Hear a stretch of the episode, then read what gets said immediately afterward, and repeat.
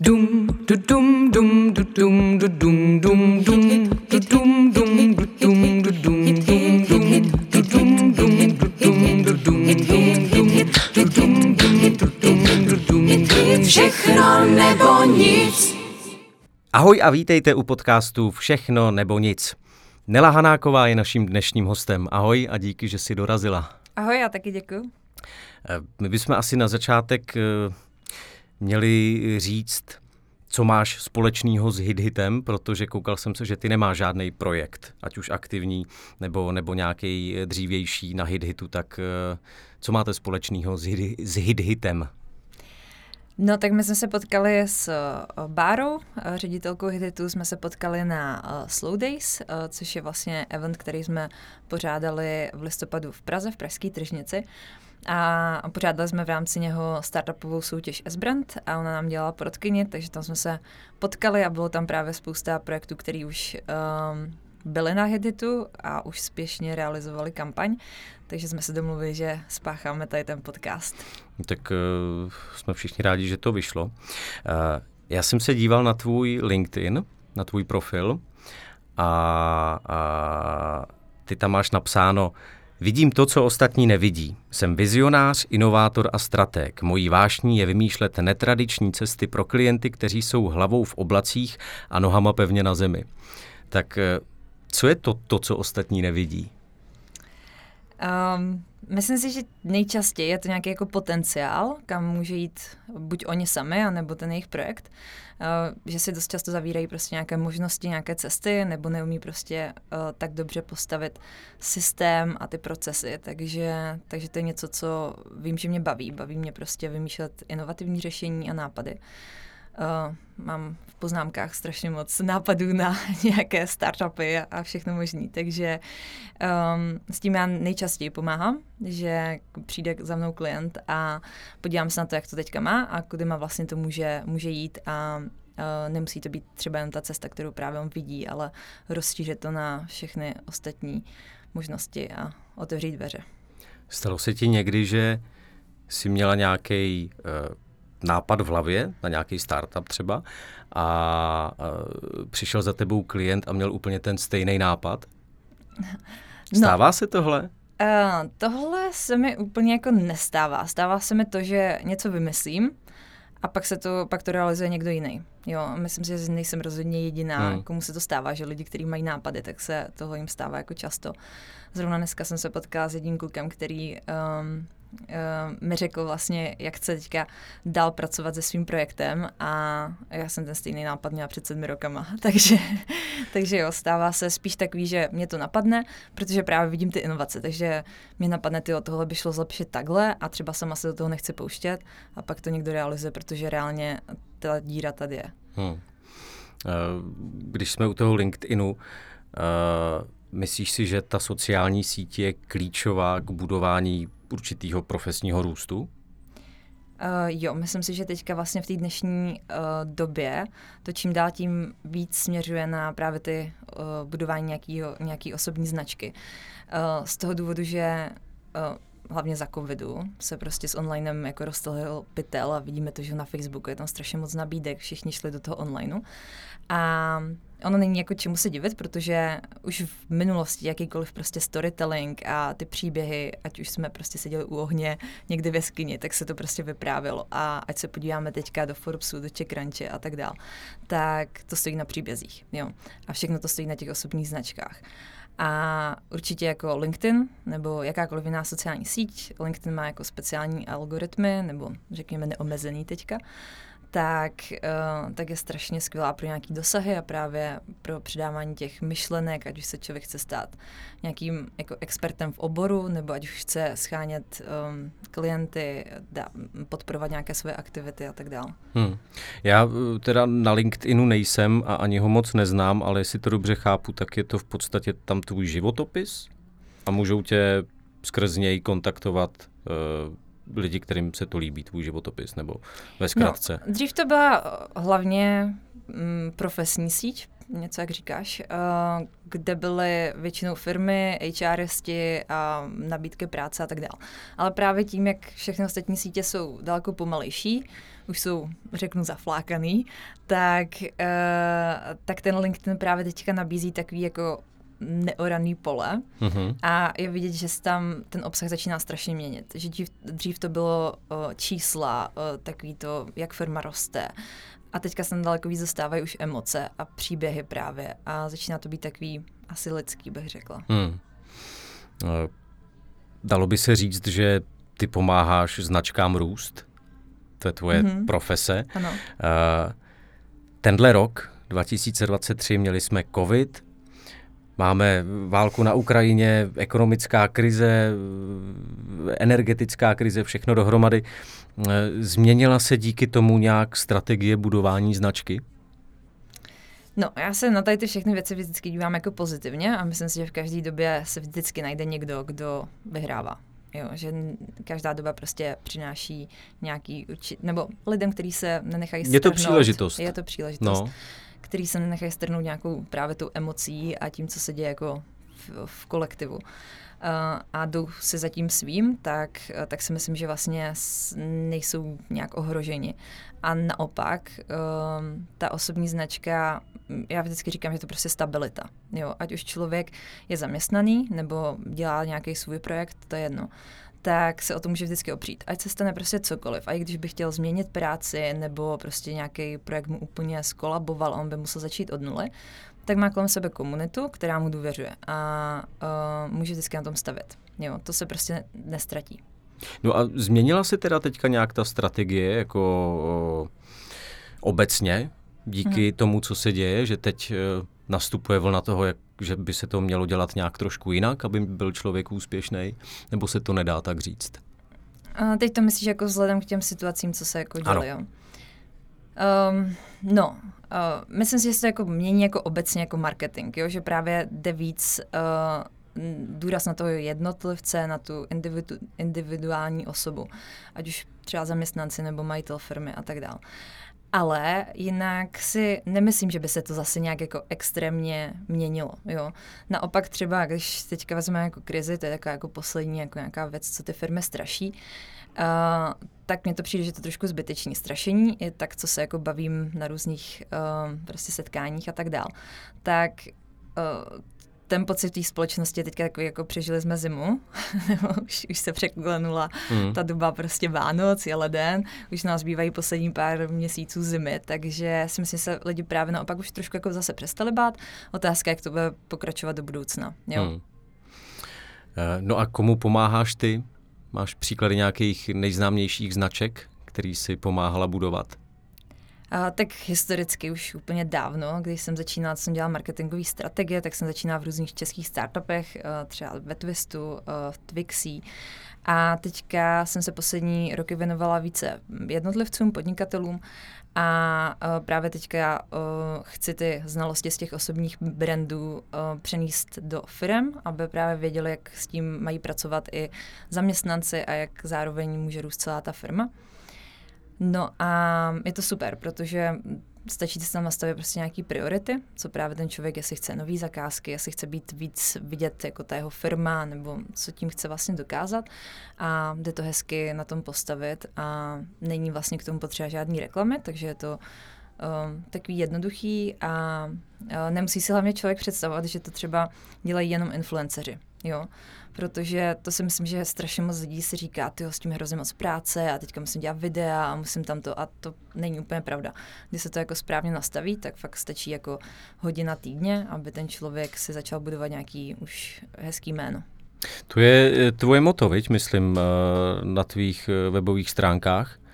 Jsem se koukal, že tam to hodně zdůrazňuje, že stačí hodina, hodina týdně mm-hmm. aby, aby ten biznis šlapal. Jo, já jsem si už vytvořila takové své strategie, které fungují a mám právě jako oskoušený, že to nemusí trvat jako roky, jak všichni říkají, ale že to jde udělat fakt za pár týdnů, za, no, za pár týdnů a stačí k tomu fakt málo času, když člověk ví, jak na to a jak je umí algoritmy, pochopí je a pochopí, jak psát prostě ty příspěvky, jak, co chce sdělit těm lidem a jaká je ta jeho vize. Hmm. My už jsme se bavili mimo záznam před chvílí o umělé inteligenci, což je docela téma poslední doby. A Zkoušela jsi ji? Já se na to ptám kvůli, kvůli právě tomu budování brandu a tak, protože e, mi přijde, nebo takhle, nebojíš se toho, že by počítače v tomhle mohly lidi nahradit? Že prostě napíšeš do stavového řádku, vybuduj mi tady nějakou značku a ten počítač to všechno vymyslí za tebe? No, to mi docela nahráváš, protože si myslím, že právě jako ta jedinečnost člověka se podle mě jako nahradit nedá. A uh, právě ani ta osobní značka se prostě nahradit nedá. To nevymyslí žádná jako umělá inteligence. Co se nahradit dá, to, o čem jsme se bavili, jsou právě různý ty kopy a tak dále, jako příspěvky, texty k příspěvkům a blogové články. Otázka, jak je to s těmi obrázkama a um, hlavně, co, co si teďka myslím, tak všechno to jsou zatím jako algoritmy a není to úplně taková ta umělá inteligence. Hmm. Umělá inteligence. A otázka, jak to bude do budoucna, ale uh, myslím si, že on ten přístroj asi dokáže vymyslet uh, nějaký nápady, ale um, propojit to a vidět jako kdyby ten širší obrázek. On to furt bude sbírat jenom z nějakých dostupných dat, ale my, jsme ti, kteří to vytváří, který vlastně musí nejdřív vymyslet jako ten nápad. Hmm. Jo, je pravda, že těch věcí už je hodně, jo, a určitě to bude dost dobrý a myslím si, že já rozhodně nejsem člověk, který by byl proti. Jo, já si myslím, že se to dá použít hezky a uvidíme, kam to prostě do budoucna. Asi se tím člověk může nějak inspirovat nebo může ho to kopnout někam na nějakou cestu, ale, ale člověka to nenahradí. No, uh, ty jsi vydala knížku, ano. která se jmenuje Realita bez limitů. Tak o čem je ta knížka? No, je to uh, z části můj příběh, ale hlavně je to takový, řekněme, jako slovník uh, pojmů, je tam, myslím, 77. A um, pojednává vlastně o tom, jak my můžeme zacházet s naší realitou, potažmo s naší myslí, s naším mindsetem, s tím, jak my se chováme, jak nás ovlivňují emoce, jak nás prostě ovlivňuje výchova a tak dál.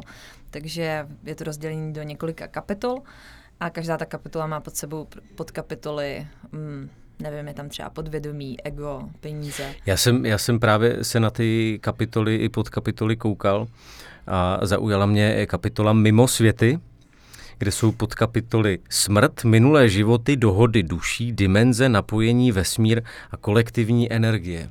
Hmm. To zní tak trošku jako ezotericky. No, um, jako velkou součástí mého života je spiritualita.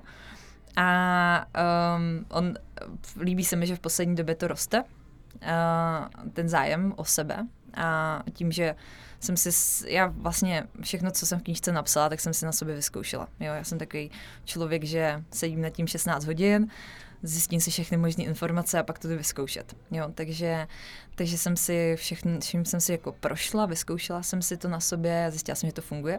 Lidi si to začali všímat, proto jsem napsala tu knížku, protože se mě začali ptát, jak se můžou oni sami posunout a to nejde prostě úplně říct ve 20 minutách, protože to je taková skládečka. Hmm. Zrovna tady tu kapitolu, co si vybral, tak to je... Taj, to mě zaujala ta, nejvíc.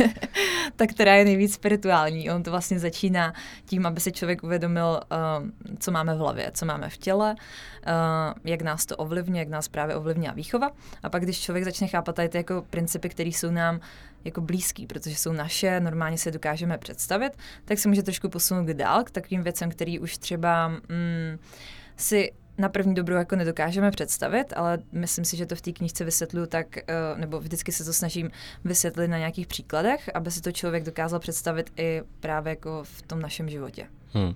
Takže je to v podstatě knížka o nějakým osobnostním růstu, jestli to dobře chápu. Jo, určitě. Um, ten vlastně účel byl takový, aby se člověk nad sebou zamyslel a pak třeba byl schopný překonávat nějaké, ať už prostě výstup z komfortní zóny, aby se dostal uh, do akce nebo aby věděl, když mu něco nefunguje dlouhodobě, nebo když se mu třeba v životě něco opakuje, tak uh, aby se toho začal třeba jenom všímat. To je vlastně ten první, první věc. A hmm. když si člověk začne všímat, jak se chová a co se mu děje v životě a co tam chce a co tam nechce, tak, tak pak s tím může začít pracovat. Máš nějakou odezvu už od, od lidí, co to četli? Jo, určitě. Uh, někdo to přečte, nebo vím, že se to dá přečíst za tři hodiny, není to jako žádná tlustá bychle, ale spíš jsou lidi, kteří třeba to otevřou, přečtou si tu jednu stránku, většinou ta podkapitola jenom na jednu stránku, a pak se zase přečtou něco jiného. A uh, většinou lidi říkají, že to budou číst víckrát než jenom jednou, že je, to, je tam spoustu jako nápadů a myšlenek, jsou tam i různé cvičení. Není to jako, že čistě knížka mm, jako povídková, ale je to právě naopak spíš, aby, ten, aby to Mentální člověka fakt jako, nějaký. jo, aby to člověka fakt posunulo. Hmm. Co mě strašně zaujalo je to, že ty jsi vlastně tu knížku vydávala sama. Ano. Jak je to náročný proces? No, když přišel ten nápad na knížku napsat, tak jsem, já jsem fakt jako magor v tomhle, takže já když nějaký nápad dostanu, tak já si sednu a začnu to makat. Takže já jsem asi 16 hodin denně psala. A napsala jsem asi za tři měsíce, takže to bylo vlastně celé rychlé a já jsem, to bylo někdy na konci listopadu 2020 a já jsem si říkala, OK, v lednu je to vydaný. no a nakonec to vlastně bylo vydaný až v únoru 2022. A to z toho důvodu, ne, že by to bylo tak náročný, ale tím, že jsem to nikdy nedělala, tak jsem si potřeba začít schánět ty informace. Takže než jsem sehnala korekturu druhého, třetího, protože jsem zjistila, že prostě tam byly chyby, uh, pak právě ilustrace, člověk, který to jako dá dokupy a uh, musela jsem prostě se naučit, co tam všechno potřebuju, ale ve výsledku to není jako těžký proces, jo, že zvládne to člověk sám, akorát když to dělá poprvé, tak je to určitě delší, než když by to dělal třeba teďka by se to zdalo zvládnout třeba za čtyři měsíce. Hmm. V rámci lobbingu pro HitHit se musím zeptat, proč si nevyužila crowdfunding? Jo, uh, já v rámci lobbingu tady. tak, ne, to si dělám uh, srandu, ale, ale ne, zajímá mě to. Uh, já všem, úplně na všech jakýchkoliv schůzkách, když eh, mám s lidmi, kteří začínají jakýkoliv projekt, hlavně produkty, tak říkám, běžte do Hiditu. běžte jako první, co udělejte, běžte do Hiditu. Uh, já jsem člověk, který s tímhle má nějaký vím, že v tomhle mám nějaký jako vlastní blok a to je to, že uh, to chci vypustit, když je to hotový. Hmm. Jo, a, uh, ale uh, příště už bych tuhle chybu neudělala. Myslíš, že to byla chyba? Uh, nejenom u tohohle, já mám za sebou víc projektů, uh, který byly jako produktový a na 100% je to prostě super, když člověk ví, že už má nějaký odběr, že uh, už má kolem sebe nějakou komunitu a uh, už má i třeba nějakou představu o číslech, kolik se to třeba prodá a tak dál. Jo. Takže z, z marketingového hlediska je to strašně super. Hmm. No další z tvých projektů je jich hodně, ty jsi opravdu renesanční člověk. Uh, taky online tržiště u Drumy. Ano. Uh, můžeš to popsat, aby eh, posluchači věděli, co to je? Jo. Tak Udrumy je hlavně udržitelné a lokální tržiště, kde vlastně my združujeme tvůrce z České a Slovenské republiky, kteří vyrábí na území, musí, ta, ta vlastně podmínka je to, že musí vyrábět na území Česka uh, nebo Slovenska z udržitelných materiálů. A nedíváme se pouze jenom na ty udržitelné materiály, ale i na uh, proces té výroby, na uh, balení, jak to posílají a tak dále. A vlastně jsme chtěli vytvořit nějakou alternativu k tomu, co je tady na trhu dostupný, aby ty lidi nemuseli přemýšlet, zákazníci, aby nemuseli přemýšlet nad tím, jestli to je udržitelný, odkud se to, to bylo dovážené, a my vlastně tady ten proces za ně řešíme, protože my si tvůrce vybíráme, který tam chceme a uh, tady ty všechny věci zjišťujeme. Takže hmm. do budoucna bych chtěla, aby Budrumy bylo místo, kde vlastně člověk nakoupí uh, všechny věci udržitelné, ať už je to uh, kosmetika, uh, jídlo, uh, oblečení, hračky, zkrátka prostě všechno. Uh, já jsem se chtěl zeptat na ten název Udrumy. Mm-hmm. A teď, jak mluvíš o té udržitelnosti, tak si říkám, to s tím asi bude mít něco společného. Jo, jo. Tak co ten, co ten název znamená, to Udrumy? Jo, Udržitelnost a, a pak nějak nevím, jak dál. Udrumy, to eh, je dobrý, že se aspoň pamatuješ, ty to máš napsaný. A jak se to jmenuje, protože je strašně Jo, já to mám napsaný, hrozně, ale ono to docela jako je zapamatovatelný, si myslím. Lidí to komolí, jako strašně. A je to udržitelná jako ud, ruční, ru a místní. Jo, takhle. S tím, že my, uh, ta ruční tvorba, vždycky tam mám, nechceme, aby to prostě byly fakt jenom uh, obrovský nějaký společnosti, které by to vyráběly na strojích, takže fakt tam chceme mít nějaký vždycky prvek té ruč, ruční tvorby. Ať už je to návrh nebo něco, tak vždycky tam musí být jako právě, aby to nebylo AI, ale umělá inteligence, mm-hmm. ale aby, aby tam byl ten lidský faktor. Takže... Hmm.